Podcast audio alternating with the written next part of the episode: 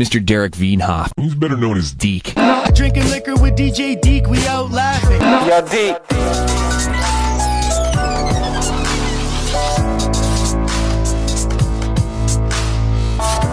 Welcome, everybody, back to the DekeCast. I'm your host, Deke Cattellow, and it's episode 94, and we have a panel today. Welcome, guys. We have Dr. Kevin Folta, Mick West, and Lalo Dagach. Welcome, gentlemen. Hi. Nice to be here. Welcome back. Multiple-time guests, all three of you. And I'll give you guys a quick intro so you know who you're listening to here. So Dr. Kevin Folta is from the University of Florida. He works in genomics, plant genomics, and he's actually sequenced the strawberry genome. And he has a podcast called the Talking Biotech Podcast. And he's concerned with science communication. So we're glad to have him here today for that. Welcome, Kevin. That was perfect. That's short and sweet. And Mick West, of course, you might remember him from creating the Tony Hawk Pro Skater video game series. Retired video game programmer turned skeptic, UFO investigator, talking head media personality lately. Of course, UFOs is such a big topic. Welcome, Mick. Thank you. Glad to be here. And last but not least, Lalo Dagach, the Chilean Palestinian, as some call him.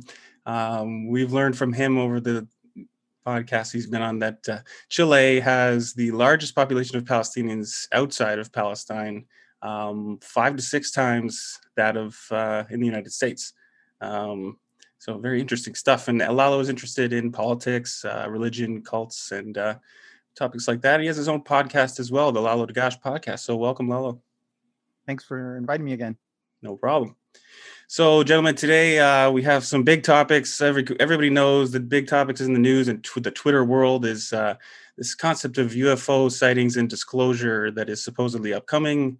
And we also have this COVID origins theory, the Wuhan lab leak theory, you might call it. And the latest on that front, I believe, is gain of function, or they're calling it the gain of function Twitter even. There's a whole subset of tweeters who are obsessed with this concept of gain of function. We'll get into all the specifics, but maybe we can start with the UFO stuff. And for that, we'll turn to Mick. And Mick, for people who don't know much about it, could you give a brief sort of overview and a history of, or recent history of these Navy videos and the subsequent debunking and where we're at now? Well, I've given my explanation, discussions of this before. I was wondering if maybe we could actually start with the other two guests and get their perspective of what they see as being the UFO thing. I'm really interested in how different people perceive it. And if I just kind of give my full spiel, it'll kind of corrupt their perspectives. I really like that. We could start with that. Yeah, I know Kevin has mentioned he might have seen some UFOs before. So, Kevin, I don't know if you wanted to start. Well, my perspective is already corrupted. So I can give my 2 cents. I actually was a member of MUFON for a long time. Right. And I served as a debunker in chief in that realm, and it doesn't make you any friends in the UFO world to be a debunker, because they want to be true believers. This recent stuff is really interesting because you see people automatically default to unidentified flying object, to little green men from Mars, and that's the problem, is that it doesn't mean intelligent life from somewhere else. It means that it's something we can't explain. And I haven't been on top of the debunking of this particular thing, but it's been really interesting to see the videos. And if I was North Korea, I'd be claiming it was mine. And I would be, saying that these were something that we created. At least give people the idea that we had something going on with some superior drone technology or something. But I was looking forward to hearing, what others actually thought about this one. Just for me, it just bothers me that I constantly see the default to it must be aliens from another planet when there's probably a very simple explanation. Right. So, Lalo, what do you think? So it's not the topic I research a lot anymore. It used to be. I actually used to be really, really into UFOs growing up, because I am a huge fan of science fiction. I was a huge fan of the original X-Files show, and I read a lot of science fiction novels when I was young, from Ray Bradbury and Isaac Asimov. But as I grew older and I started to moderate what I believe in by the amounts of scientific information there is of it. Proven, tangible, tested information. You just see that it's a lot of hearsay and personal testimonies, and there's nothing really that concrete around it. And there was an old I had these old comic books from like the 50s or 60s, 70s around then. It was just, you know, these really old, like multi-story written by science fiction authors. And there was an interview with, I believe it was Ray Bradbury, where he said that what bothered him most about UFOs was that when people say they saw a UFO, they interpret that to mean a flying saucer with green men in it. And that UFO just means unidentified flying objects. And so, and I hear still people saying this, like in Joe Rogan podcast, for example, it's like, do you believe in UFOs? It's a strange thing to say. Do you believe in something that's unknown? You know, it's a contradiction in itself, right? Do you believe something that we don't know what it is? Well, what is there to believe? You definitively can say like, there's something unidentified flying there. When you start jumping to conclusions as to what it is, then you go down simply, you know, hypotheticals or somebody's personal opinion. I do think it's not impossible or even technically unlikely that there is alien life and possibly traveling, even, you know, it's not outside the realm of possibility as far as science or even how much intelligent life there could be in the universe. If you look at Drake's equation and say, how much intelligent life could there be? You know, if the universe is infinite, how much opportunities there is for life? Sure, but just because there's a possibility doesn't mean that's what we're looking at. I do think it's almost more unlikely that these are human technologies that are just astronomically ahead of all technologies, because technology doesn't work that way. It doesn't jump, you know, 100 steps ahead. It would be absurd if they are playing around with technologies that are, you know, that seem infinitely more advanced than the B2 stealth bomber or something like that. Why would you hide, and how could you hide that much technology over so much time? You would use it to some degree outside of just, you know, having some kind of light fly around in the sky. You would use it for practical reasons. We use, you know, technologies for all kinds of different things, right? From our microwave to our phones or things like that. You wouldn't have this super advanced technology just to fly it around in the sky. So I don't think that's very likely. I think, you know, it could be if it's aliens. If they said, you know, there was a flying saucer and we discovered it tomorrow and it was aliens and little green men, I'd be like, okay, yeah, it seems extremely likely that could be the case. But I'm not going to believe anything unless I see more concrete evidence. I do think these new interviews that are coming out and videos that are confirmed maybe by the government. It's not clear to me if anything is actually a government official saying these are real, but it's always fun and it's always interesting and we can speculate. But when people have to moderate their expectations and their beliefs, you know? Yeah, it's all that is true, I think. You know, it's a fascinating thing. Like, I think there's kind of two stories going on here. One is the evidence that people are putting out there, that's kind of, some of it is new and interesting, and some of it is kind of compelling. And then the other is kind of what's going on behind the scenes. Like, why are we at this position? Why are people actually talking about it now? Who is pushing these narratives? You know, from my perspective, I kind of got into it around 2017. I was never really a big UFO guy before. Then I was more into other conspiracy theories like chemtrails and 9/11 conspiracy theories. People saying that 9/11 was controlled demolition and things like that. But I was very interested in the chemtrails thing. Part of what you do in debunking the chemtrails conspiracy theory is that people will put up videos of planes spraying things, and you've got to identify the plane. So I developed a skill set in identifying planes, especially ones leaving contrails. And then there was a case that came up in Chile, which was this Chilean Navy UFO video, which was lauded as being like the best UFO video ever, the best UFO case, like proven to be unidentified by the Chilean Air Force. And that, you know, turned out to be something I recognized straight away as being a plane leaving a contrail.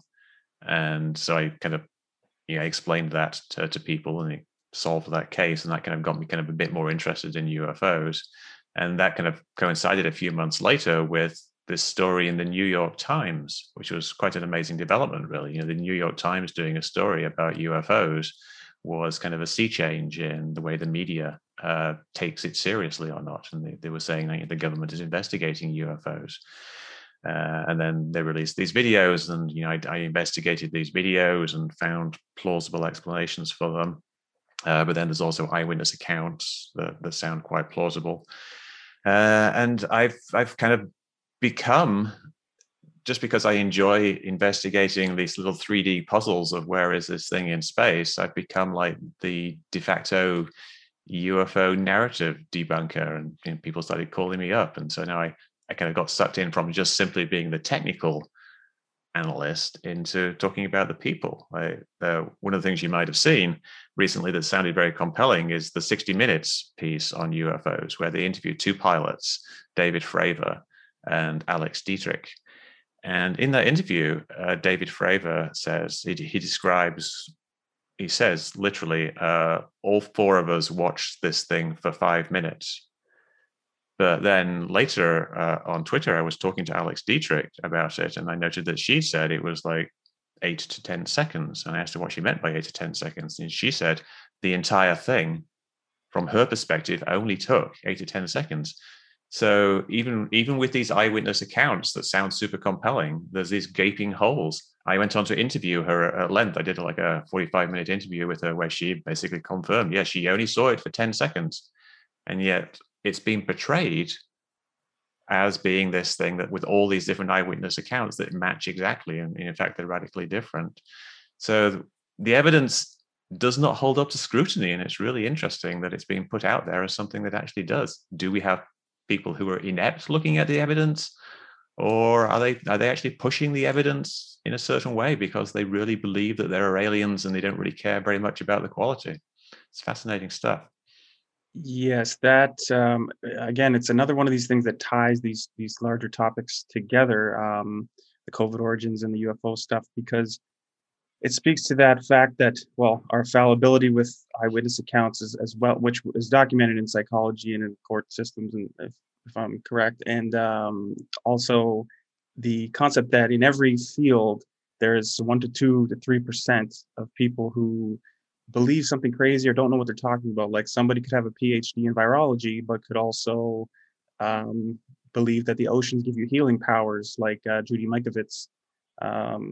Things like that. Some virologists in Chile are actually anti-vaxxers. Yeah. In Chile, Lalo, you could tell us more about this, but in Chile they have it's a bit of a tangent, but we have one of the best vaccination rates in Chile, but they're locking down the main cities again. Now, is that because of lack of additional restrictions in coinciding with the vaccines, or you mentioned that it's a lot of the older risk people haven't been vaccinated? Right. So I actually was just having a debate with somebody today, and it's a debate I'm constantly having lately because of Chile, because the anti-vaxxers have latched on to Chile because of this reason, because Chile has been in the forefront among like the top 3 countries for many weeks now, as far as the amount of people they're vaccinating. And they're using Chile as an example of vaccinations not working because the amount of people getting sick and in the ERs are the highest they've ever been. And so they're saying, well, this is proof that our anti-vax ideas were true.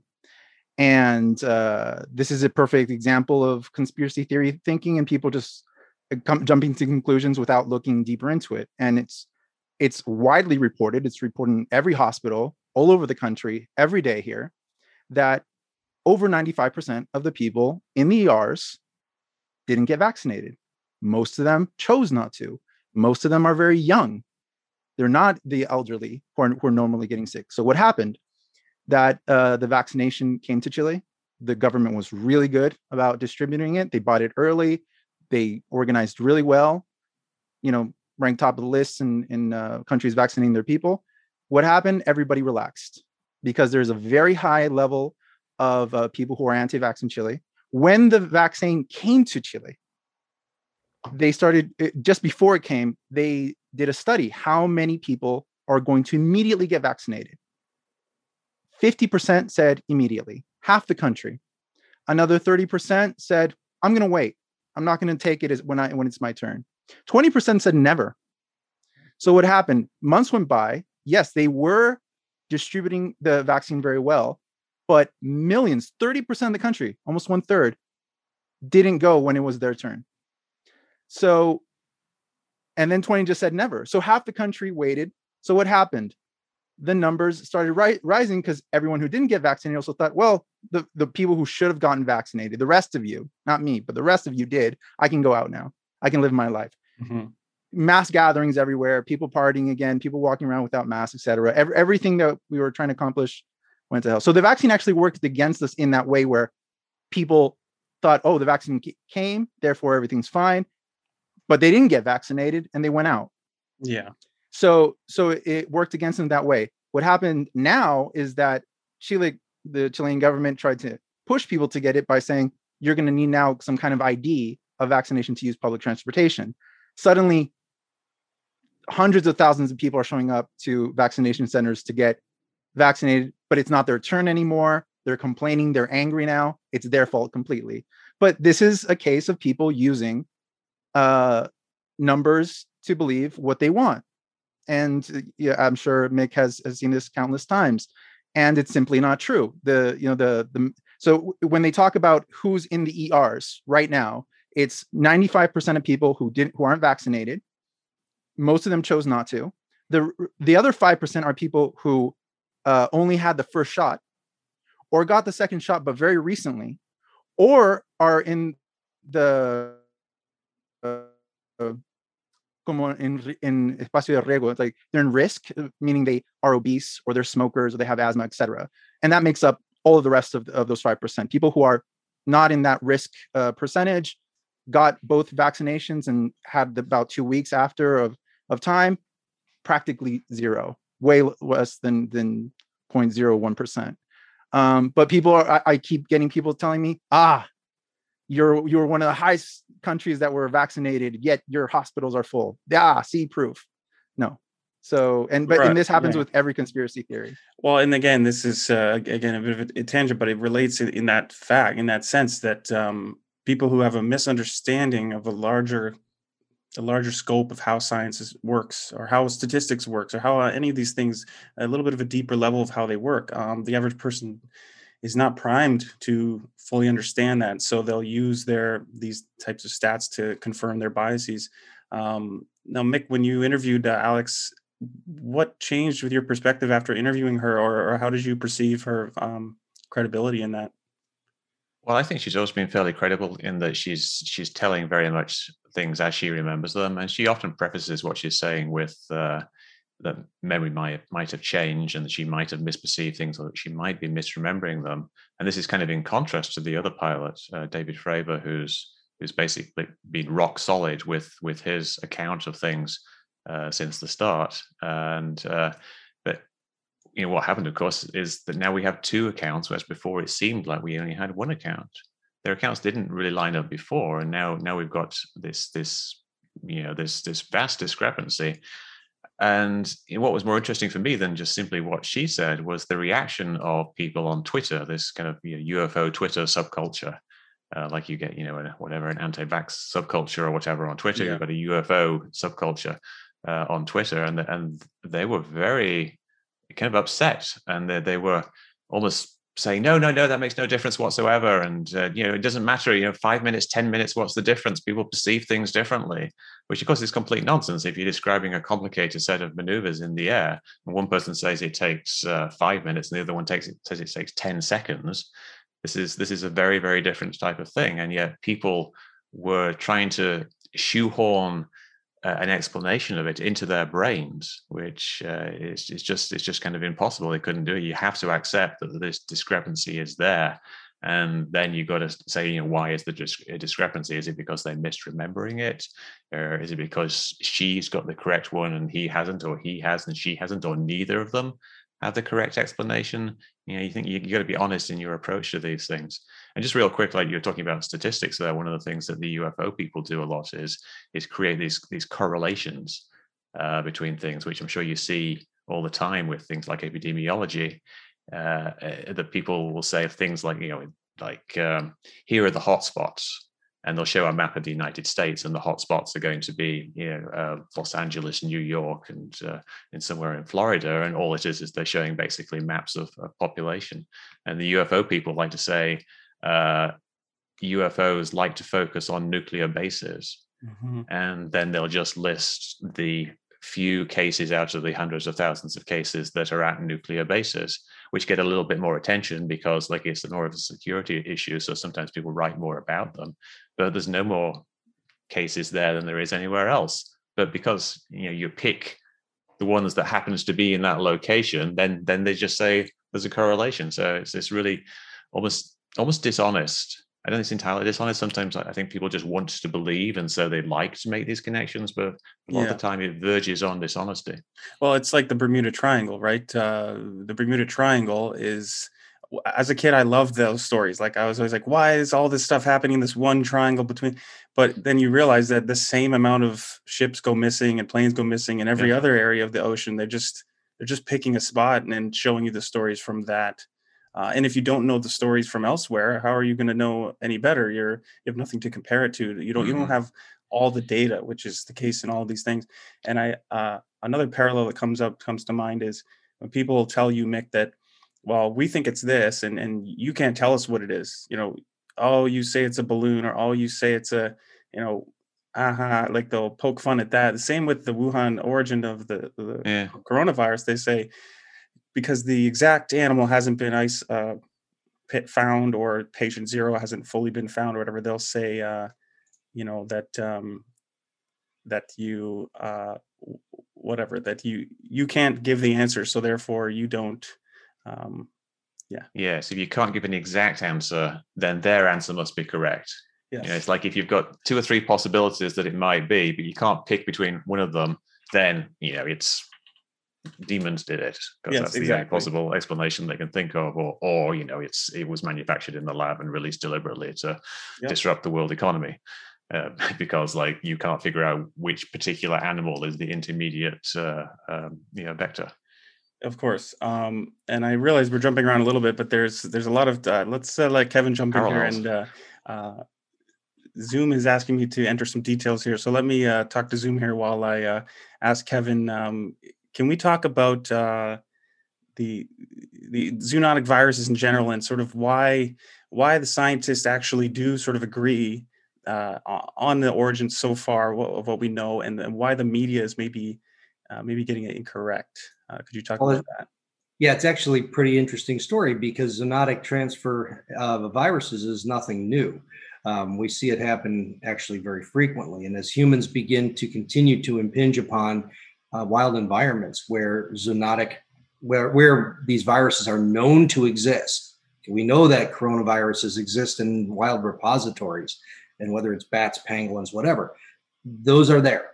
And folks like Peter Daszak and others have studied this for a long time, and identifying, where is the next likely outbreak going to occur?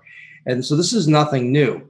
Ebola, they know, patient zero came from a bat, that it was butchered bat, that they know who patient zero was and how that was transferred. So this didn't seem like a bridge too far. The reason the media gets it wrong is kind of interesting when we consider the UFO stuff. Here, the media is jumping to what is the most convenient explanation, right? It's Wuhan, which is the Wuhan Center of Virology. This is where they study this stuff. And in the city is where this first outbreak happened. And I get that. It's like if there was an oil slick on the ocean, you might look at the tanker and go, well, maybe we should look there first. But until you have much more definitive evidence, it's very difficult to, it's impossible to say anything more than this is just a hypothesis, at least the lab leak theory. Lab leak hypothesis, I'm sorry. The much more likely example is one of these natural repositories. And when folks are slaughtering wild animals like bats and pangolins and everything else for flesh, it is just as plausible, if not more likely, that would be a center of the explanation. And we may never find it in a wild repository that's an exact match. But at least at this point, there's no evidence pointing to an internal leak. And the idea of this being a deliberate leak, I think, is totally off the table. Because if you're China, you have more sophistication than to have a deliberate leak happen in the city where the virology place is. That, you know, if it was going to be a deliberate leak, you might, you know, have somebody go to Hawaii and let it out there, you know, do something that would separate you geographically from it. Wuhan's a city of 60 million people. I mean, huge cities in China. And it is plausible. You know, they're a population center. They're where everybody travels through Wuhan to go to other parts of China. So it's very likely that either it originated there, or there's much more plausible reasons why Wuhan would have been a center for the original cases of the coronavirus. And speaking of like the deeper science, like the cleavage site and these different things that virologists discuss, what are some of the most obvious reasons why they do agree that it didn't have a man-made origin? Well, it doesn't have any real discrete signatures that indicate that this is something that's a manipulated virus. And there's ways that we would be able to identify certain signatures that would really be dead giveaways. But it does appear to be simply a, you know, and people talk about, you know, the furin cleavage site and all these other features that occur that are not naturally, or they're not likely to occur in the known subset of coronaviruses. So therefore, it must be man-made. You know, that's a jump I can't make. These things happen as natural mutations, and mutations occur every day, especially in rapidly occurring viruses, rapidly replicating viruses, where trillions of them occur inside an infected person. So, or an infected bat, for that matter. So, to me, it's not a far-out hypothesis to suggest that these kinds of changes can occur naturally and do occur naturally. Just that we only notice the ones that are zoonotically transferred. Now, could we play the devil's advocate, perhaps, and pretend that we are, you know, if we are Peter, what's his last name? Daszak. If Daszak. We're him and we're the WHO team, and we're investigating there, and the security of the lab? Like, what is the most plausible if we were to try to play the devil's advocate there? Well, that's the big problem is how do, especially in China, how do you get into this? If I'm China, and, you know, they're always very secretive about research that happens in national interest. If this is a laboratory which has had more transparency than most Chinese laboratories, I would guess, because they have worked with the West. But it's a very, at this point, I would not expect the most transparency from them. Because they're, you know, when everybody's pointing the finger at you, and you either know you didn't do something wrong, or in the worst case, that they know they did something wrong, or somebody did walk out with something. I don't think you're going to get a lot of answers or cooperation from the Chinese government on this one. I just don't imagine that they would be excited to open the doors, open the books, and say, "Come on in, let's take a look around, see what you like."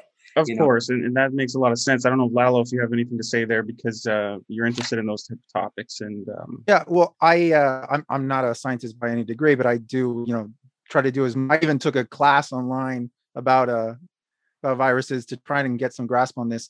And searching around, I feel very, very bad for virologists in the world right now, because I found countless articles and videos of virologists. I sent you one today from. Named Kirsty Short, mm-hmm. from 2018, and I saw so many videos of virologists saying,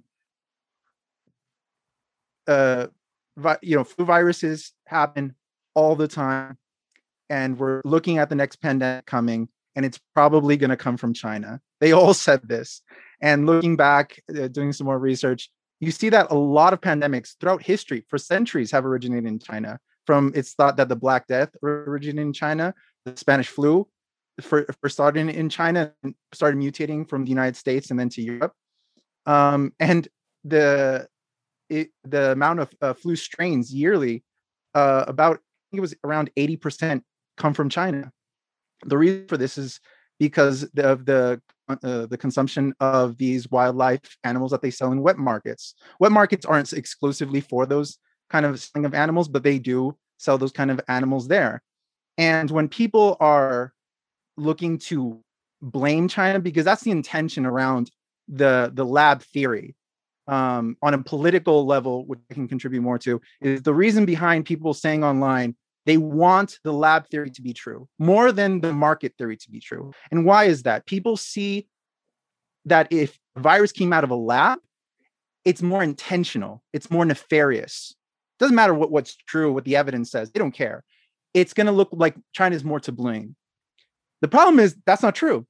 China would be equally to blame if it came from a wet market, because these wet markets have been a problem for decades now. Virologists say they're a problem. They shouldn't have them. These are animals the pangolin and they're eating. Jackie Chan has videos online where he's advocating and he's an activist against the consumption of wildlife animals because they have all these strange beliefs about having curative properties and things like that.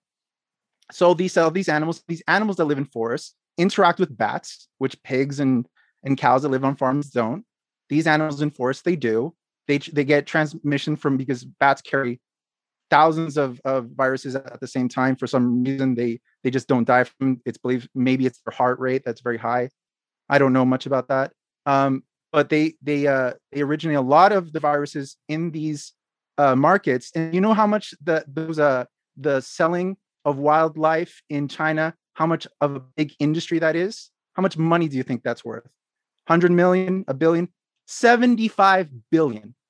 Wow. I'll say it again. 75 billion is how much that industry of selling wildlife in China is worth.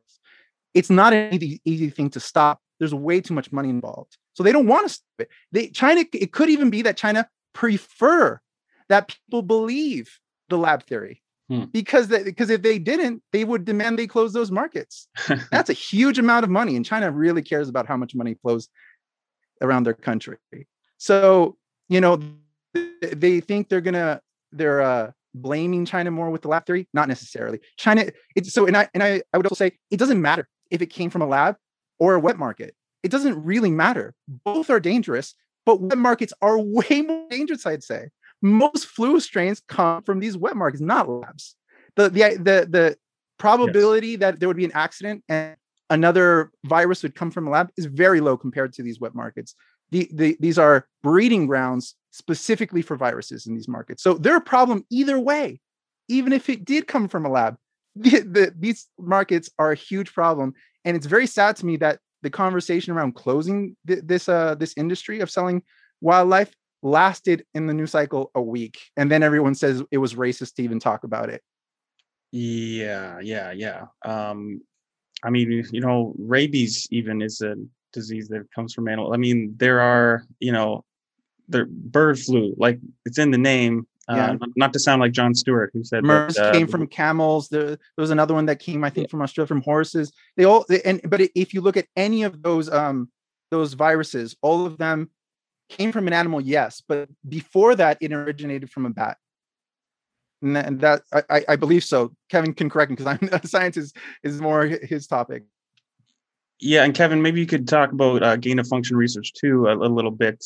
But speaking to the, you know, it is I understand why people jump in a sense to the lab leak theory, just because it is so convoluted and the investigation is ongoing and.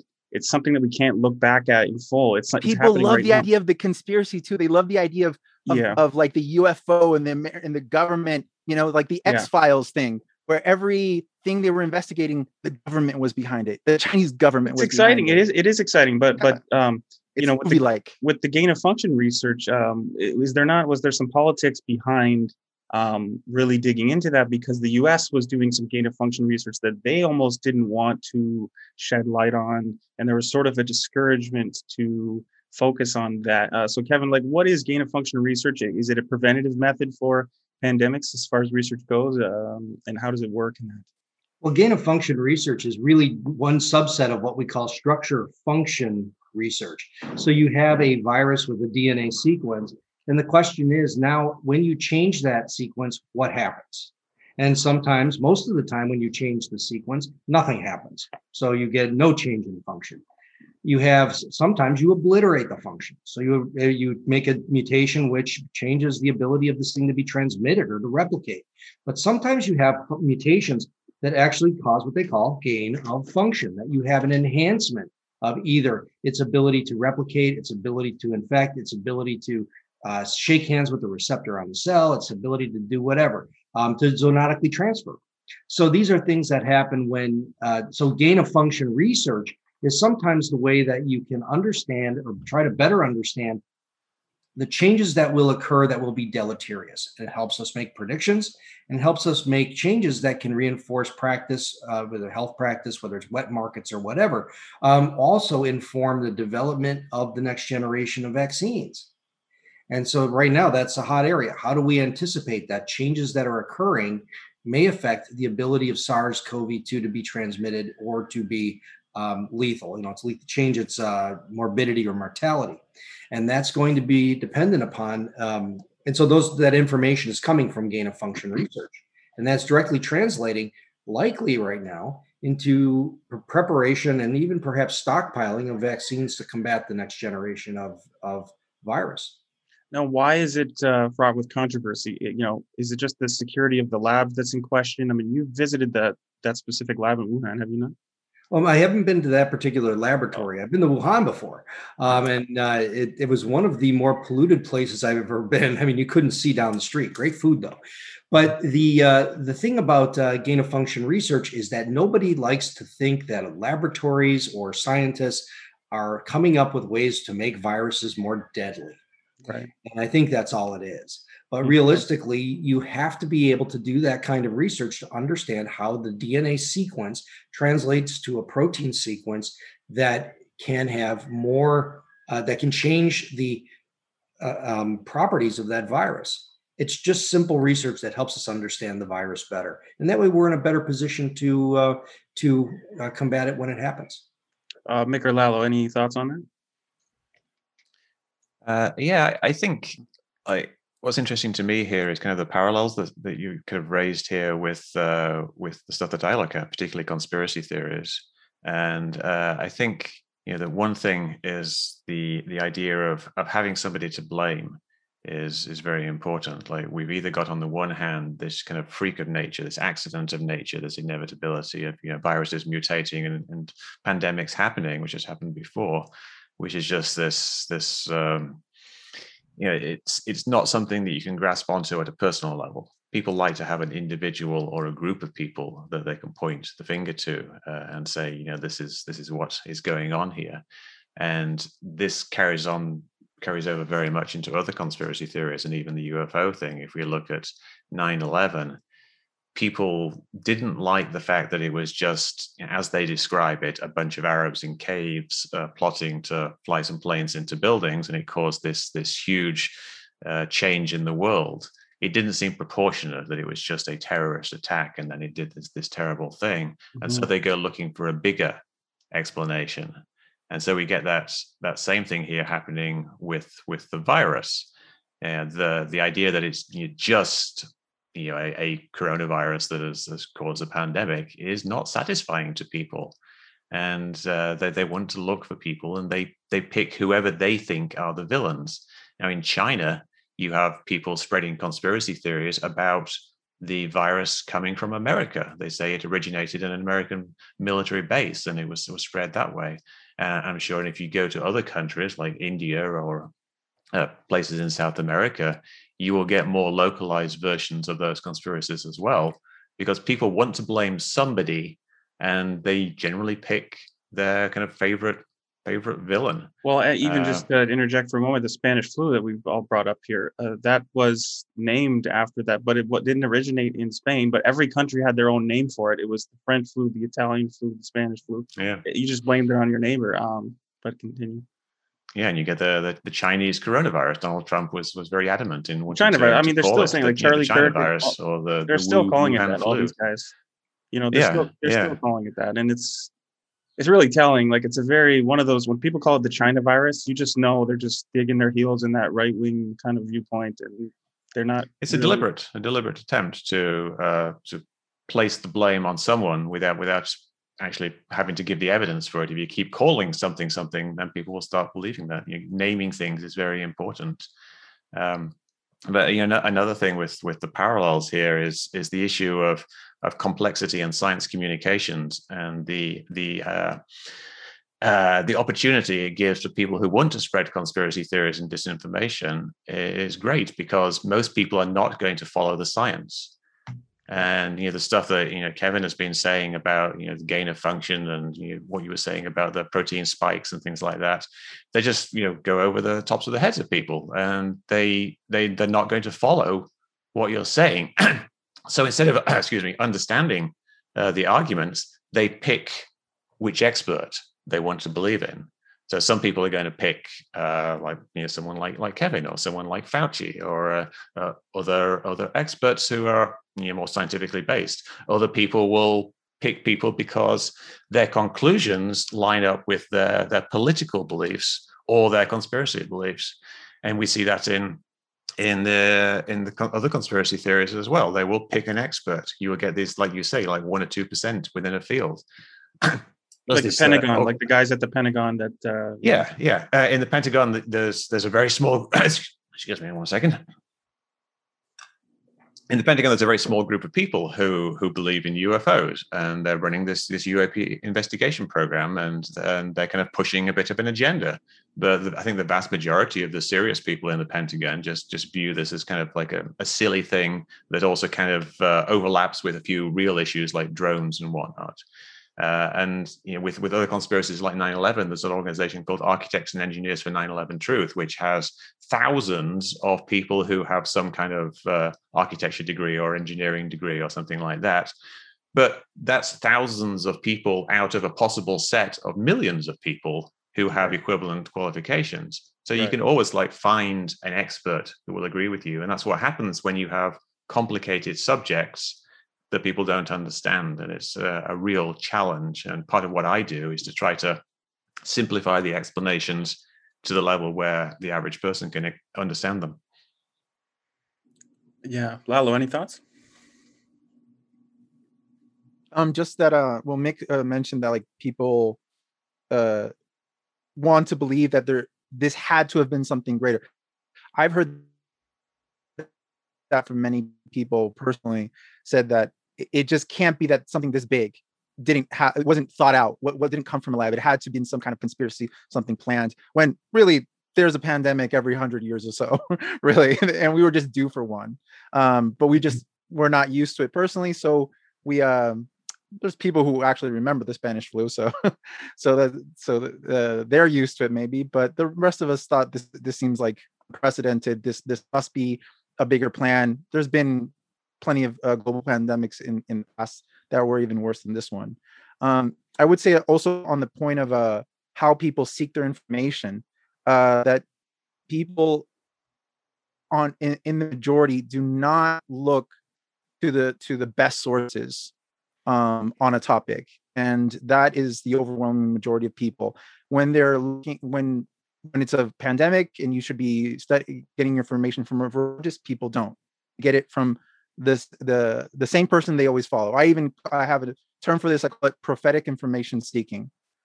That people have a Joe Rogan, a Ben Shapiro, somebody that they follow who comments on everything, whether it's politics or international news or medicine or anything like that. Which it's impossible they can be an expert on every topic, but their job is to comment. So they will comment whether they know anything about the topic or not, because that's their job, and need to keep in the news cycle and keep commenting. And people want to hear generally from the same person over and over and over. They don't look for new people. I notice, my thing is, if there's a new topic, okay, there's a coronavirus, I need to search for who are the top virologists that I should be looking for, the people who have written books. No, people go to the same person over and over. And this is getting worse with social media. Because now people can follow that individual who has a Twitter, a TikTok, a YouTube channel, and they can give their voice on so many mediums and give you so much opinions. And people decide, as Mick was saying, this person aligns with my ideas and my beliefs, and this person will give them all the news that they need and all every opinion on every topic, because daily they have to put out content. And you and I, Derek, know that putting out content, you want to monetize this kind of thing. You need to always be on everything. And it's not everyone who's humble is going to say, yeah, I don't know anything about that topic, so I'm not going to comment on it. Yeah. That's a very good indicator to know actually who is legitimately talking out of their ass, so to speak, is the person who knows when to shut up. The person who says, I'm actually not an expert on this topic, so I'm not going to say anything. Maybe I'll just interview somebody who does, possibly something along those lines, but I don't have an opinion. And you'll see that there are certain characters in social media who will never say that. They'll never say, I don't know. I have no opinion on this. There's no way I could be an expert to have an opinion, on coronavirus within a week that it started. No way. No, they'll give one. Yeah, definitely. Yeah. No, that makes sense. I think that kind of goes back to talk radio. Actually, it just kind of predates social media. People would actually become like Rush Limbaugh ditto heads, and they think like every opinion I hold, I have to kind of go through the Rush Limbaugh filter of search. It's not just like social media, but I think that's probably made it worse because now we've got a much narrower view on the world, because you can just have one person who has perhaps 10,000 followers. And those 10,000 followers become like his acolytes who view the world through his lens, and some of them become very, very extreme, and it becomes like cult-like to a large degree, where they have this charismatic leader who's just basically a pundit on YouTube who's giving an opinion on everything. Prophetic information seeking, and that's what I call it. The prophet, because it's very cult-like. Yeah. But I'll confess, I sort of was a Joe Rogan cult member, and I was proud of it. I was very, but especially in like the 2010 to 2015. I mean, he had a lot of great stuff. That's how I found Kevin Folta. That's how I, I believe I may have found Mick through that. I'm not sure, but I was there, yeah. There are some good things that come of these certain pundits or whatever, but when some of them start to become super biased or they sway to one direction. And people get older too, and I sort of grew out of it, I suppose. But it's a whole meme these days. If you find a guy on Tinder and he likes Joe Rogan, that's a red flag to run away. There's all these memes about how he's changed a little bit. Shout out to Joe Rogan though. Hope he's doing well. And but Lalo, that's you're interested in cults too. I mean, you must see that parallel. It's basically what you're saying. That what Mick was just saying. That. These guys are prophets, and they're followed, off the cliff, so to speak. Oh, Lalo got muted. Sorry, you cut out for a second for me. Continue. Oh, I was just saying that's the parallel. You must see that the cult-like thinking, because you're into cults and that. Yeah, I mean, the first thing I'll say, since if we're going to start talking about cults, is I've noticed for a long time is that a lot of people misuse the term. And not that there's a definitive way of maybe defining cults. I don't think necessarily there is. But for example, I've heard Joe Rogan talk about, bring to any religion, oh, that's a cult and this is a cult. It becomes a term that's used very loosely. Personally, from looking into cults and interviewing people who have been in cults, I would say cult is not the belief system itself, which a lot of people refer to this religion as a cult. You could be in a religion, but not in a cult, or a cult and not in a religion.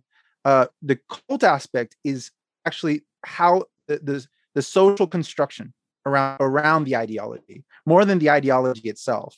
So you could be, let's say, a Catholic, but if you don't barely go to church, you don't really interact with too many other Catholics, or you interact with a lot of people who are not Catholic, you're not in a cult. But if you're isolated, everyone you know is from your church, and your church controls around their beliefs everything you do. Now you're in a cult. And this is why cults don't even have to be religious. A lot of people are in cults around diets or spirituality or even sometimes exercise and these things, or just around cults of personality. People who believe in someone who's not necessarily God. The Osho cult, right, from a Wild Wild Country, wasn't necessarily a god, but there was a cult around him. But that's what I believe makes a person in a cult is the isolation of a community where everyone lives and around each other. They dictate certain rules of how to live, and there's either a person or an ideology surrounding that. So I would say that is a good kind of standard. So to talk about when we talk about cults, it's more of a social construction. Well, it's also the failure to question the tenets of a cult that maintain it, and also removing ideas that challenge it. You know, there's a lot of interesting ties-ins between cults and also the social interaction around these controversial areas and the social tribes that people subscribe to, which continue to reinforce their ideas just because they are they agree with the tenets of that group. And you see it in these conspiracy groups, whether it's UFO folks or, you know, anti-GMO folks or anti-vaccination. They tend to rally around and reinforce the central message of that group and defend the leaders, the thought leaders who promote the ideas they agree with. And it's very interesting stuff. And even, for example, this is why some people would call like vegans a cult, not because there is an ideology, not a religious one, but that they will isolate themselves from anyone who's not vegan. So also like, you're not part of my life, and you must have the same ideology as me, live as I do. And there's, as you're saying, there's very low tolerance of anyone who doesn't believe what the cult believes. You must be in line with this. How can we, you know, the other thing that just comes to mind there briefly is these cult-like thinking people, UFO Twitter or anti-GMO folks, they tend to sort of chastise you both, like Mick and Kevin, for example. They'll attack your character. They'll say, "Oh, he looks mad here." Like they'll comment on your videos and like comment on your emotions, or to try to sort of assassinate your character any way they can. They'll never attack your arguments, yet they'll bring up logical fallacies, you know, and then try to just make you sound like that you don't know what you're talking about. But you guys always remain calm. And I think that's like part of what makes, you know, people like me, as I'm watching or listening to you, go, okay, I can tell that this guy is remaining calm. He's not getting emotional. Like, and then there's all these other people that are just attacking them nonstop. And I'm Hispanic and part Arab, so remaining calm is not in my blood, and I'm fine with it. I'm fine with people not losing. You know, it's even in the Bitcoin community or the crypto community. You see the same thing where these guys. It's like a cult because guys like Peter Schiff. Not that I'm saying he knows everything, but he'll say comment about crypto that it could go to zero, it's not worth anything, and these guys go, old man laughing or old man yelling at cloud, like they'll just say that he's old, and it's like you're not attacking his arguments. But I find the remaining calm is just something that works. So it's a practical thing. Like, you know, if you start getting angry at people and shouting at them, it's not very productive. So remaining calm works. And when people come to you with personal attacks, sometimes they're kind of doing it in good faith, in that they actually think these things about you to be true. And so you can't just simply dismiss it or get angry at them for saying these things. They might be kind of revealing something about the way they think by saying these things that are kind of hurtful about you.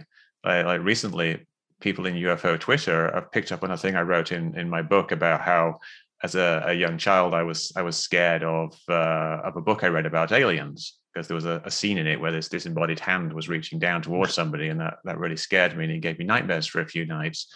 And I'm kind of annoyed that happened. And people say now that on Twitter, quite seriously, they make the argument that my debunking shouldn't be listened to because they're based in childhood trauma, which has made me pathologically obsessed with debunking everything about UFOs and aliens, because when I was 10 years old, I read this book that gave me nightmares a few times. And I think, you know, this is ridiculous, of course, but it also kind of speaks to these individuals as actually searching for a reason as to why I don't believe their evidence. So from their perspective, they think they have all this wonderful evidence, and they think that their case is being made and it's being proven already. And then they see me come in, you know, someone who's a fairly intelligent guy who sees all the same evidence that they see, and yet somehow I come to a different conclusion. And so they're searching for an explanation as to why I don't come to the same conclusion as they do. And this is what they come up with. So if I address that in a kind of a serious way and explain to them, you know, yeah, I was briefly scared of aliens, but then I became a big science fiction fan, and now I love aliens, and they're great, and I'd love aliens to come visit and talk to them as a real person, and they can kind of get to know me a little bit more as a real person, and they can see that that explanation doesn't actually make sense. Then again, they have to try to think, you know, well, why doesn't he agree with me? Maybe then they could perhaps give themselves permission to question their own assumptions, because they've eliminated that one possibility. So if I was just to get angry with them for saying these ridiculous things and dismiss them and block them, I wouldn't be able to get through to them. But by actually engaging them, even on such a ridiculous point, I think you can actually make progress. Yeah. Kevin, do you feel the same way? Yeah, I'd love to jump in on that, because for me, it's a question of whose trust am I trying to earn? And so when I undergo personal attacks, which happen all the time, you know, whether it's saying I'm a, you know, wife beater, child molester, all those horrible things that people say about me because I teach science, it's just horrible. If you Google image me or you look me up online, you would never trust me for anything. And that's the idea, to erode my trust. And if I come firing back with as equal volatile, inflammatory, angry statements to them as they do to me, I alienate that entire group of people that doesn't know who to trust. You know, and so for me to win their trust, I have to work with class, and I have to work with evidence, and I have to work from a place of trying to first earn trust and show people that I'm on the same side they are, that we're asking hard questions, that we share the same values, we're interested in the same thing at the end of the day, which is, you know, better environment and sustainable farming and sustainable this is around the area of genetic engineering, for instance, in terms of viruses, in terms of public health. You know, those are the things that I care about. And if I come out as a flamethrower, it turns people off. What turns people on is when you are a survivor in the face of very deep personal attacks. And when you let people know that they distributed your credit card information, or your social security number, or the things that I've gone through with respect to simply teaching science, I find I get a greater following from that. So operating with class, operating to earn trust, that's really the secret to being a better science communicator. Yeah, and I think what you guys both just said, just to me at least, it proves that you care about the evidence, you care about the issues, and you do care about the truth, and you don't want to step on people's values. You want to share those good values that are out there, because you wouldn't be pressing so hard to keep doing the work. We know Mick's maybe retired now, but Kevin, I believe, still has, he has a job, but you guys both are doing this for the love of it and for the truth and the evidence around it, not just for your own personal gain or grifting, like a lot of these political pundits are. Lalo, I don't know if you're a grifter or not. Are you? If I'm a grifter, I'm the worst in the world, because I've never made a penny from social media. Yep. I've calculated, I think it's around like $6,000 over the years that I've spent just trying to be on social media and podcasts and everything. I've never made money from it. Yeah. Honestly, yeah. It would be too hard. I think it could happen over a long period of time of building an audience, but the only way to build an audience overnight is to appease and speak to a certain group with a certain kind of beliefs. And I don't fit in anywhere politically or in any kind of way. Any group I'm in, and this didn't start in social media. This happened to me in life. People inviting me to some kind of political meeting. They thought I was kind of on their side, but then the second I started questioning, I'm like, yeah, but they're, you're wrong. You might be wrong here. There's some errors here. Maybe the other side has a point here. Kicked out. Go away. We don't want to see you. So if you're like that, you're not gonna make money overnight in social media. And yeah. And I'm fine with it. I'm fine with just having my opinion. I'm also different from Mick and Kevin. May I just been longer on social media? I'm not sure, but. I did at some point think about like actually changing people's minds through social media and having debates. I've given up on that idea. I find it way too time consuming and frustrating. Yeah. I simply put out my views, my opinion, what I'm reading about. Here it is. You can look at it.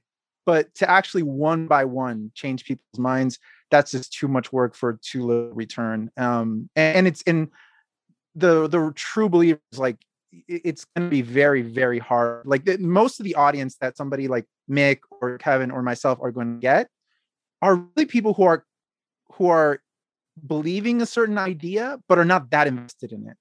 They're kind of like, you would say, like center left, center right, something like that in political terms. But the true believers, yeah, you might be able to deconvert them, make them serious, but it's work. And I'm getting too old. You can do it. Too tired. Can I jump in on that? No one's paying me for this. Yeah, go ahead. Can I jump in on that real quick? Because I love the micro conversions. And whether it's vaccination or whether it's genetic engineering or anything about food and farming, the emails that I get, not as much as I used to, but almost on a daily basis from a mom saying that her kid can go to a birthday party and now have a piece of birthday cake without freaking out about it. And that the kids can have normal lives and they can have friends, or that somebody said that they went and got vaccinated, or that they talked their spouse into being vaccinated or their parents. You know, those are the kinds of emails that just light me up, because it says that it is working. There might be a difference then in our topics, because in biology, you see like real tangible results from convincing somebody of something with their health and things like that. But in the political sphere, there's nothing. It's a thankless job. Right. Yeah. I see it in conspiracy theories, which you wouldn't expect. I mean, a lot of times, you know, you're arguing with conspiracy theorists online and you think of them as true believers. But you know, the thing is, you never actually see it in the moment. You're never going to be talking to someone online and then they're going to say, oh, yeah, that makes sense. I'm going to drop all my beliefs and change now. It happens over a long period of time, and often over many months or years. I mean, quite often it's years. And I've had people come to me, like the emails I get from people. Sometimes they specifically talk about how they were looking at me engaging with somebody else, usually. And they see that the other person was just resorting to all these insults and nonsensical repeated arguments, where I was patiently and politely trying to engage them and raising these good points. And they say that initially they were on the side of the other guy. They were the angry person. They were like, Mick, what are you doing? Like, you know, spouting the government's conspiracy theory, like debunking. How much do they pay you? And they think that at first. But you know, over time, they see what you're doing, and they see that you are a real person, and it does work. You know, you're not going to change someone's mind there, but you plant seeds and you create a mental framework within which they can eventually kind of get themselves out of whatever rabbit hole they're in. So you know, I think even though it feels very frustrating talking to people online, it does actually have an effect, and it can actually help quite a few people sometimes.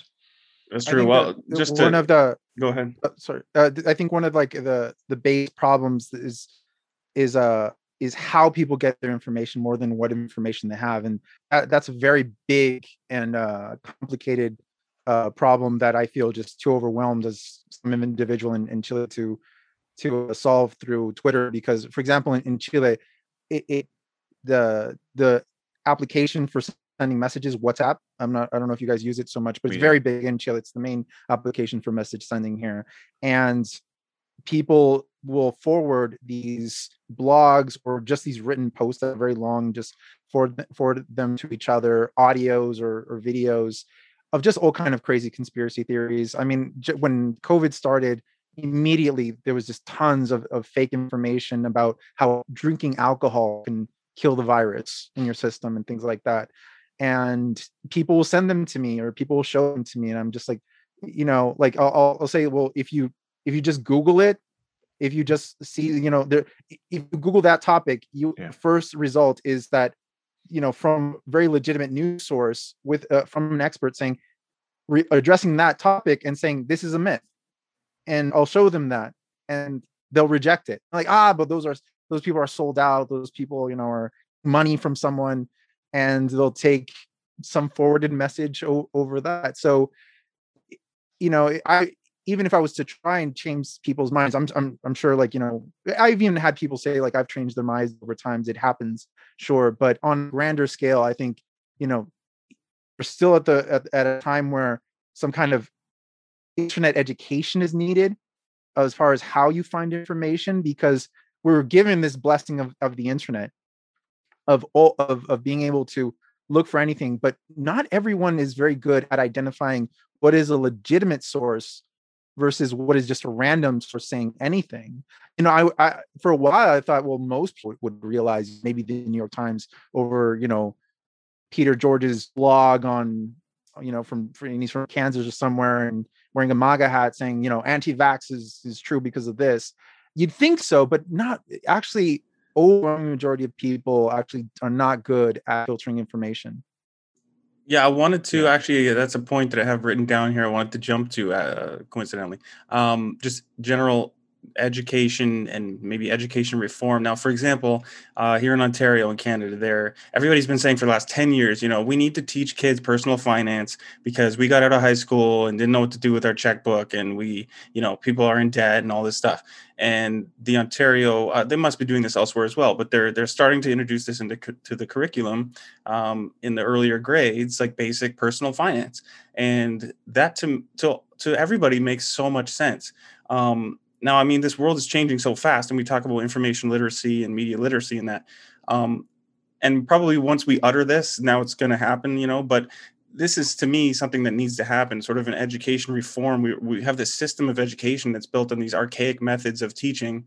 That's a whole topic we could do hours on as well. But I don't know if any of you guys have opinions on that, because what Lalo just said is so important, I think, for young people, especially as they're like, right, babies have iPhones in their hands now. So the whole identifying sources thing. And yeah. So I don't know if you guys have. I think it's very important, but I think we're also what you're talking about there is kind of a long-term solution. You're going to get people, catch them whilst they're young. And yeah, and then in 5 to 10 years time, things are going to improve. But, you know, right now we have a problem with the people that we have who have already gone through the education system, and we're not going to be able to change the way they think, and we're not even going to be able to, you know, try to persuade them to use other information sources, you know, very easily. So I think definitely it would be great to have education reform and teach more critical thinking about examining sources and comparing different versions of the story and looking at the motives of the people behind the stories and looking at the quality of sources, things like that's very, very important, and teaching the basic ability of simple science and math to be able to study that. But you're going to get people who fail those courses. You're going to get people who are not very good at science, and they just simply don't understand it. So you're still going to have this problem. And I think you're still going to have to figure out, how do we talk to people who have got sucked into the conspiracy theories and get them out? You know, one of the things that, you know, I talk about a lot is the trajectory people go through when they go in and out of the conspiracy theory rabbit hole. And a lot of the times when someone just, they get red pilled, someone shows them a video or something like that, and they get really excited about it, and they start learning a whole bunch of new stuff. And during that time, it's very, very difficult to talk to them. But eventually they kind of reach a plateau where they do actually become a bit more open to new ideas. And so a lot of what I'm doing is kind of helping people get to that plateau, this kind of turning point where they actually are able to examine evidence. And a lot of the stuff you do along the way doesn't seem like it's actually having any effect at all. But when they get to that point, things kind of slot into place because you're giving them a kind of a mental framework to judge these things. It would be great if we could instill that in people at childhood. But I think there's probably even going to be political opposition to things like that. You know, critical thinking. Some people think critical thinking is a leftist plot to. There could be a MAGA teacher, right, or something. But also, just to interject there a bit, we're caught up here now because we're talking about good sources, New York Times, blah, blah, but these are the ones that are posting these articles that the science says the lab leak is plausible, and UFOs are here. So we're even caught in our own conundrum here now because we're. So what do you guys think about that then, on the converse, like the media itself, not media literacy from the public, but the media itself? Are they interviewing the right scientists? Are they doing their due diligence at these bigger institutions that we trust? Kevin, I don't know if you have thoughts on that. Like, Kevin, did they call you? Did they not call you? I could go on this one all day because the major media, New York Times, is the one that threw me under the bus. And in 2015, wrote a story about me saying that I was an insider on the corporate lobbyists, blah, blah, blah, like nothing further from the truth. Yet it was the story that the activists that handed them the story wanted to tell, as it would show in discovery in a later lawsuit. The bottom line is that what we need are better consumers. So yes, the media does need to improve. The fact that we lost a lot of science desks and science editors because of the internet and the loss of formal print media was a big deal. And a lot of our most trusted sources do have horrible soft science. Even Scientific American goes off the deep end now. From the 40s, this periodical was present and a great respected source, but now not so hot. I think what we have to do is be better connoisseurs of scientific information. And one of the most important parts of that kind of goes back to the previous conversation, is that we have to teach people that it's okay to be wrong. And that there's a certain humility, that you have to operate with humility, that you may be making a mistake, and that the position you hold and the beliefs you hold most dearly may be incorrect. And so challenge them. Give me the best evidence that refutes what I believe. And that's what scientists do. That's what I do every single day. I don't want to be wrong when we submit that paper. We want to be our own toughest critic. Unfortunately, there's a weird narcissism that goes around where we're searching only for the things that reinforce the bias that we hold. And that's what happens in the general population, to the point where we start to form these weird little cliques and cults where we only seek the stuff that matches our silo. And then we seek the media that agrees with our silo. And politics is a great example. And that's why that we really need to start looking at every single occurrence with a very skeptical eye, saying, how am I being fooled? And so when I teach my classes, I love teaching about the nuts and bolts of life. And we talk about DNA and we talk about proteins, but we also talk about how we rigorously evaluate something with a scientific lens. And how do we know we're not being fooled? And what are the typical cognitive mistakes we make? And that has been, in my life, as a scientist and as a scholar, the most interesting part is how we are fooled and how we are manipulated, and the psychology of that. And it's much more intricate and much more interesting than any molecule I can think of. Yeah, and just to reiterate what you said, it's a we. We are all susceptible to these biases, even us, as we call ourselves skeptics, or if you're a scientist, or it doesn't matter if you're not just a layman. We're all susceptible to these. We're all human. And that goes back to the UFO sightings, and people say, well, a Navy pilot or the Pentagon guy said this. And, well, there can be a guy who works at the Pentagon who just believes in aliens. I mean, like Lalo said at the very beginning, he believes there could be aliens. I mean, just show me the evidence that there's one flying around in the ship. But until then, we'll reserve our belief. And again, we all have religious beliefs as well, and those are even harder to nail down with evidence and facts, because a lot of it is philosophy and it's afterlife and different things that we can only pontificate about. And so there's going to be huge. Can I comment on the topic of like looking at the New York Times as a legitimate source, because I was the one who brought them up, and I totally agree with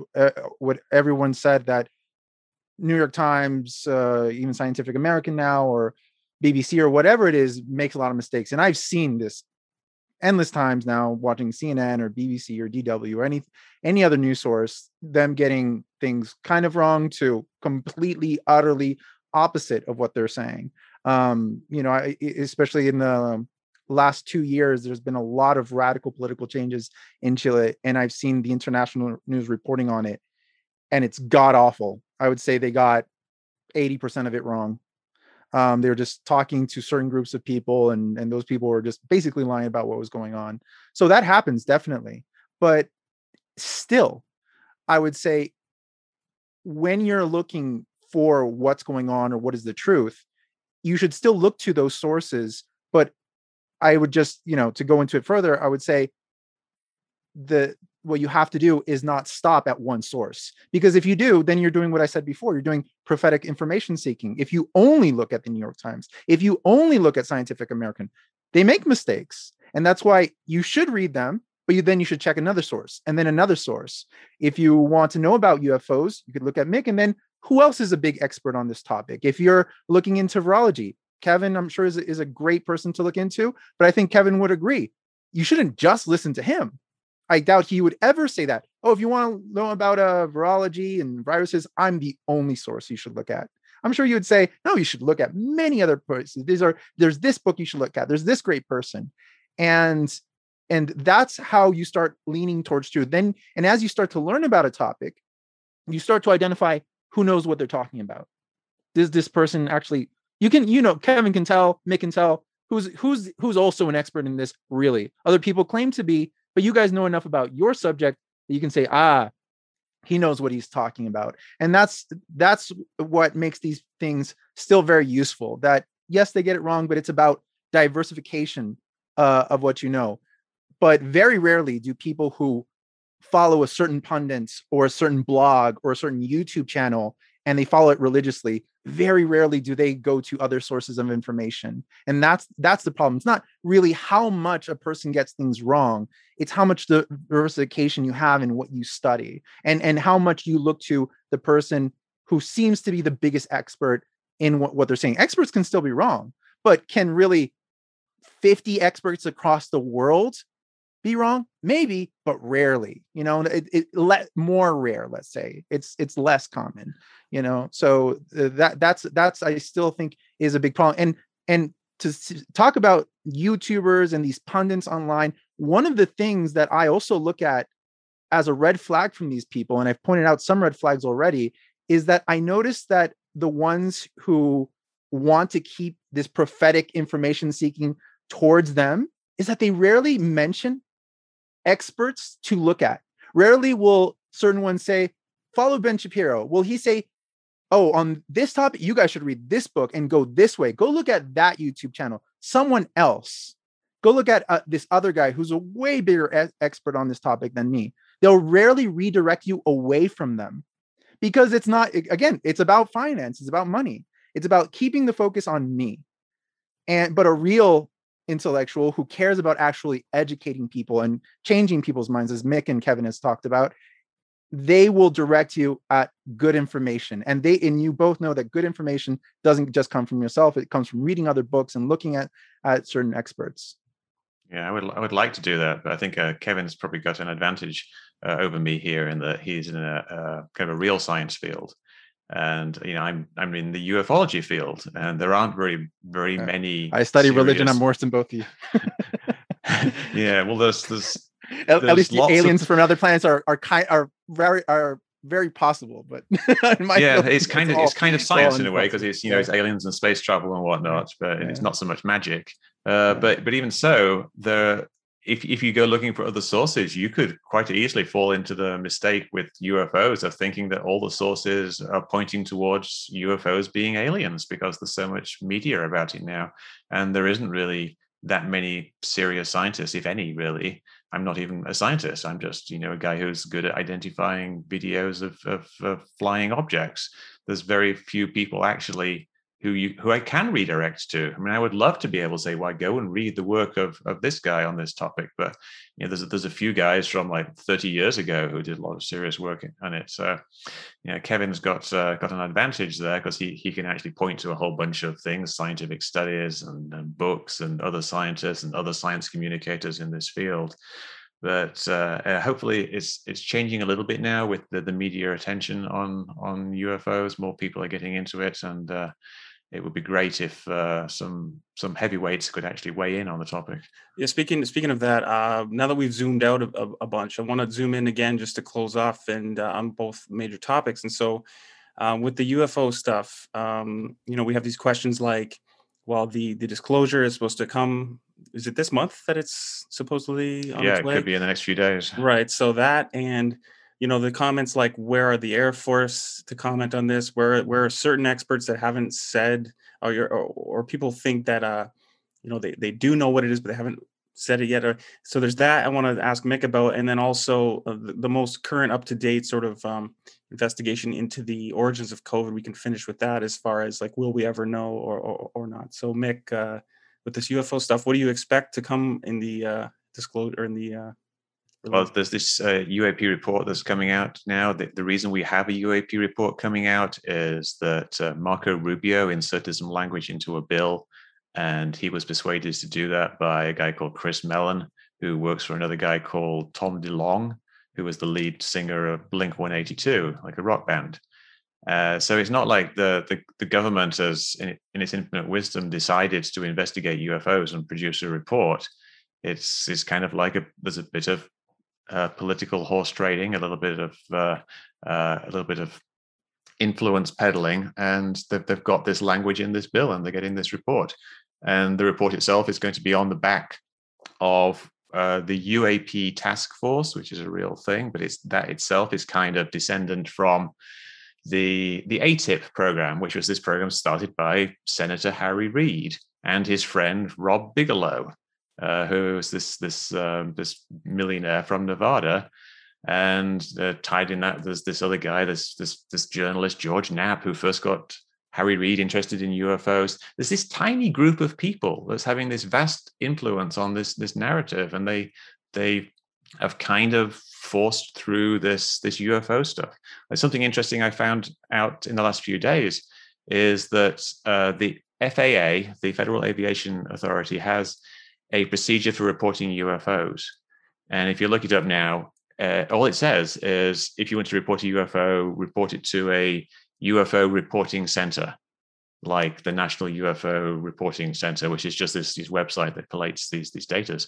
But in earlier versions of it, it said, call this number and speak to the Bigelow Aerospace Scientific Board. And there, somehow, Robert Bigelow, a UFO and paranormal guy, managed to get the job of being the FAA's official receiver of UFO reports. And now he is kind of the guy who's pushing this whole thing forward to this other report. So it's a small group of people, and I don't think they're doing that much. So I don't really expect very much from the report. It's going to be a list of things that they've not been able to identify. It's not going to have any conclusions. It's not going to say it's aliens. It'll just be kind of open-ended, and it'll perhaps create a few more questions and not answer any. So not a lot, I think, is my prediction for what's going to happen there. You sound like a skeptic. Where are you? A little skeptical here. With good reason. With good reason. If you examine these things, they don't add up.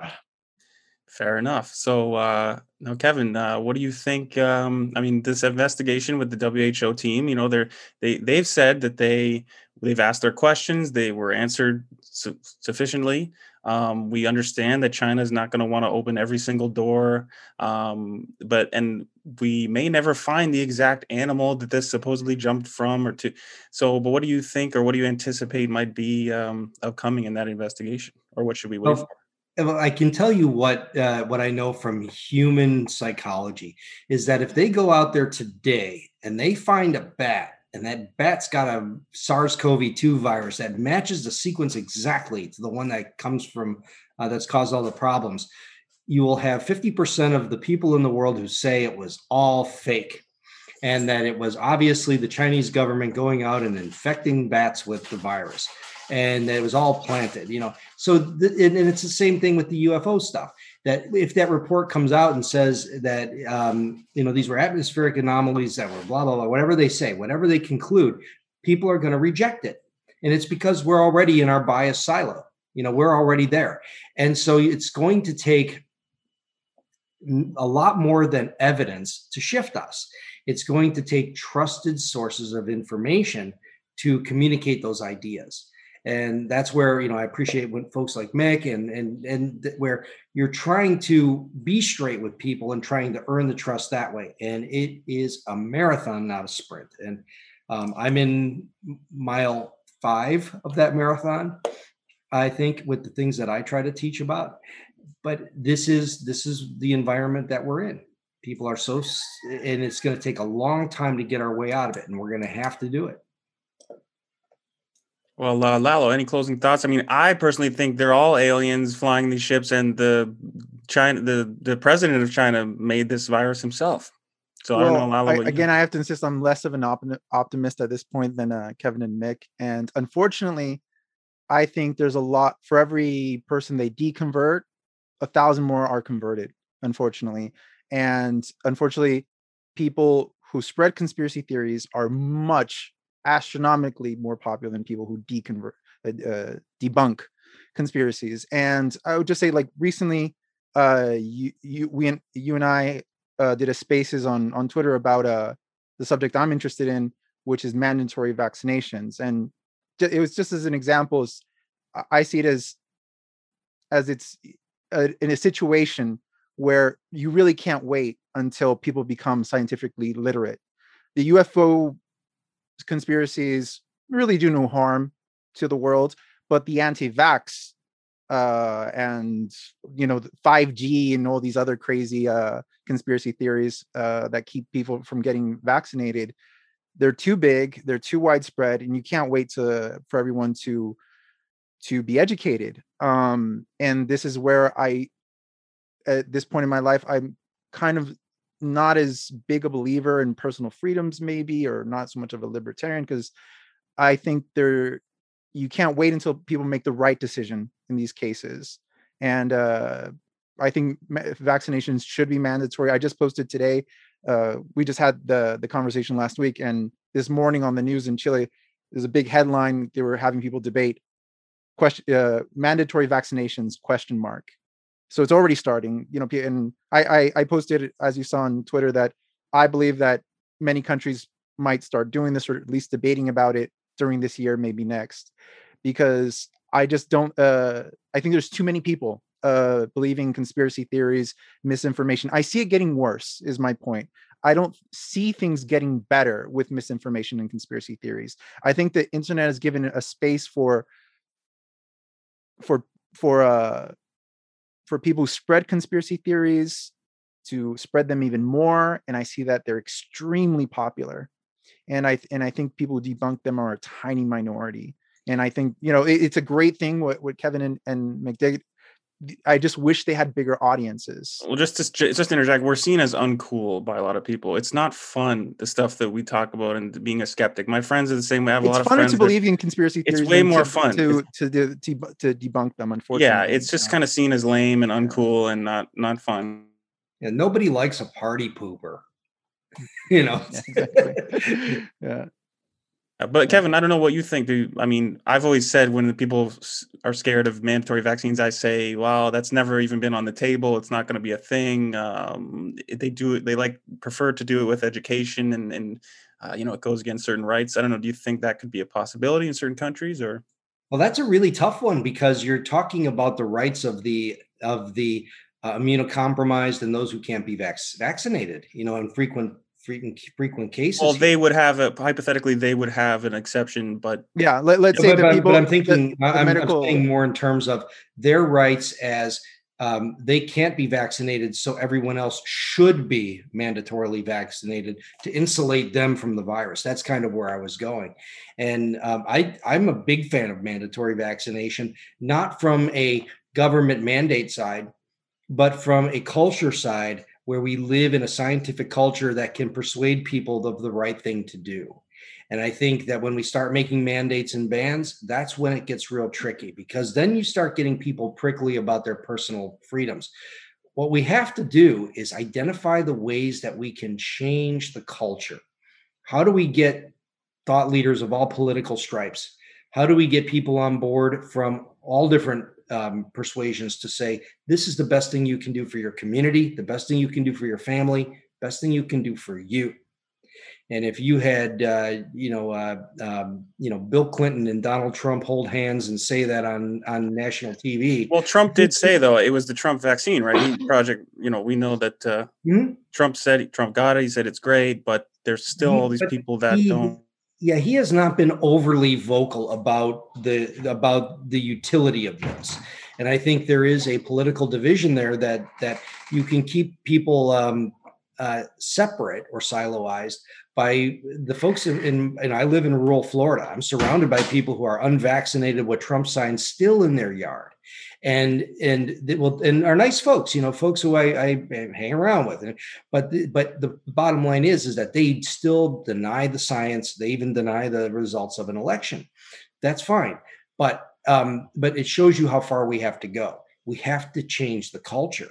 And if those leaders of, talk about cults and cults of personality, if we had those individuals come out very clearly and say, we need to do this because this is the right thing to do for all of us, for our communities, for, for our families, for our nations, for the world, those messages I think would resonate. And just a question. So on the research that I did on mandatory vaccines, I mean, from what I found, it's fraught on the left for certain reasons. It's fraught on the right for certain reasons. So they figure it's not useful to get the actual percentage of vaccinations up to make it mandatory. But why are some mandatory, like the ones that kids have to take in schools and that, and COVID is not because it's too new? Or what is the reasoning behind why that wouldn't? I think it's been because it's been politicized. And that nobody ever politicized, measles, mumps, rubella. And most of those mandatory vaccination handouts or the mandates came from their holdovers from the days of polio, where children were dying in iron lungs. Where this is what we used to remember when we talked about vaccines. Now it's a very convenient way to ignore technology and to segregate people into camps that oppose each other's thinking. I think it's an ideological rift, not a scientific one. Yeah, because you do hear these people who are typically anti-COVID vax do say explicitly, like, oh, I'll take all the other ones. I just won't take this one because it's experimental and it was done too quick, and all those little reasons that they have, which are not really true. And that could be a whole other podcast. Those talking points were handed down to them. Right.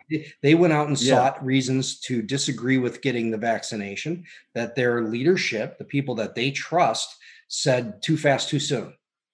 And which is really weird, because I don't know that we ever got that much from the political right before. That's something that they always seem to be reasonable. I think we're reasonably compliant, that it was more. Yeah, the political right has changed. I don't know. I'm just a Canadian looking at the American, so I don't really know. But the political right has changed rapidly and drastically in some strange way, and I don't quite know how to explain it. But yes, there's something going on there. I agree. I think, but that's what's really interesting about this, and it seems to come from the folks they trust and the folks they follow and the folks they center around for trusted information, and they're always very skeptical about this new vaccine that actually was. Project Warp Speed was a brilliant thing of the Trump administration. They got out of the way and let the science do its thing. If you can hate the guy all you want, but that's one thing you got to throw a bone to him about. Why they don't stand up on that and say this was a product of his administration and decisions they made that got us this scientific breakthrough that has made a huge difference. That's where we really need to be. If I recall, he also was pretty pro, the Trump administration was pretty pro GMO research. Like I forget exactly what they did, but they even compared to previous administrations, like they really, but there's this thing you just almost highlighted where there's this thing going on in the background, the good pro-science stuff, but for some reason, it's not part of the upfront rhetoric because of the way it affects the voter base or something like. Yeah, it impinges on the beliefs of the individuals of that voting block that feel personal freedoms and decisions are more important than participating in a community public health initiative, and so that rift of you're not going to give me a vaccination that's going to help public health because you're not going to vaccinate me. They feel this is a mandate that impinges on them personally, rather than a step to protect a community.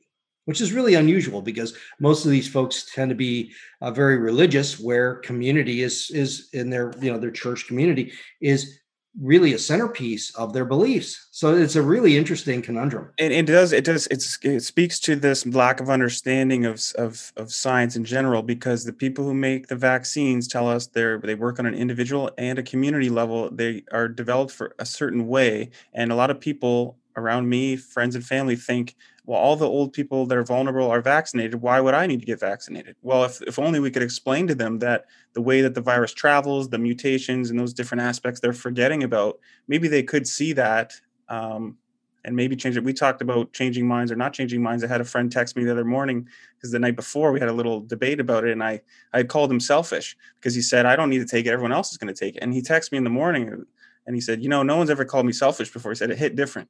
He said, maybe I will take it. And so I don't know, but we have a communication problem, not a scientific problem.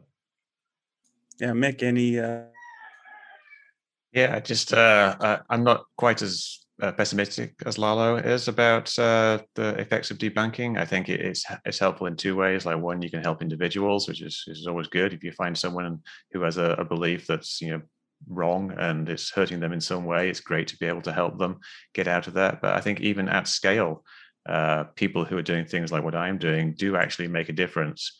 A lot of the people I talked to who got out of conspiracy theories weren't really from directly interacting with me. It's from resources that I've created or resources that other people have created. And perhaps, you know, I'm in a field where we have this asymmetry where we don't have very many scientists working it. So there's not very much of the other side people to go to.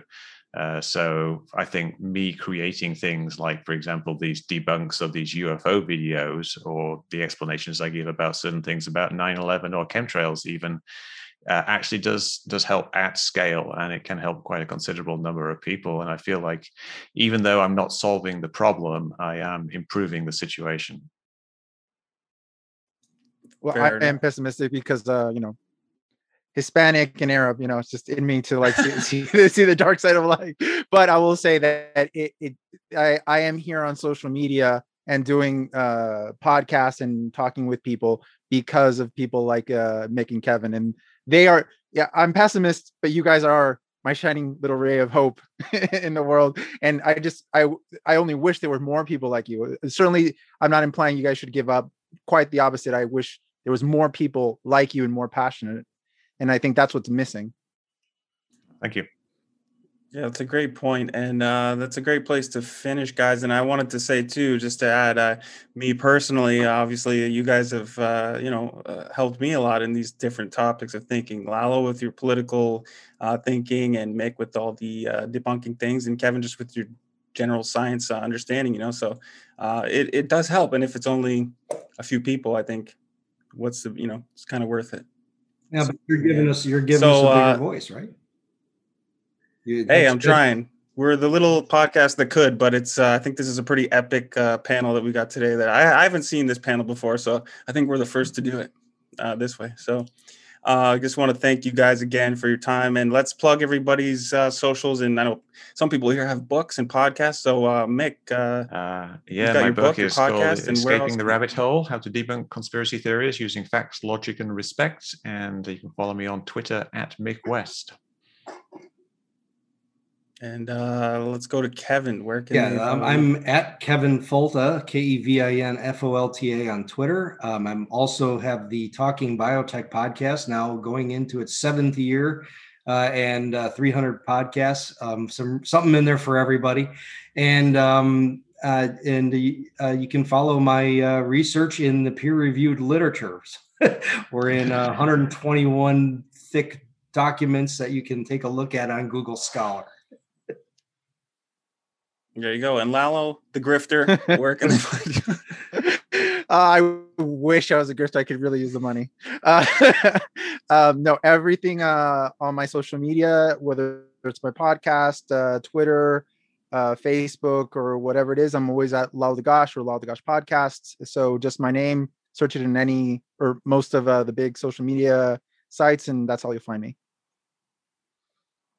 Awesome, guys, and hopefully you guys will get on TikTok maybe soon and appeal to some of the younger audience. We're working on it, though. I'm actually want to do a crop domestication series on TikTok.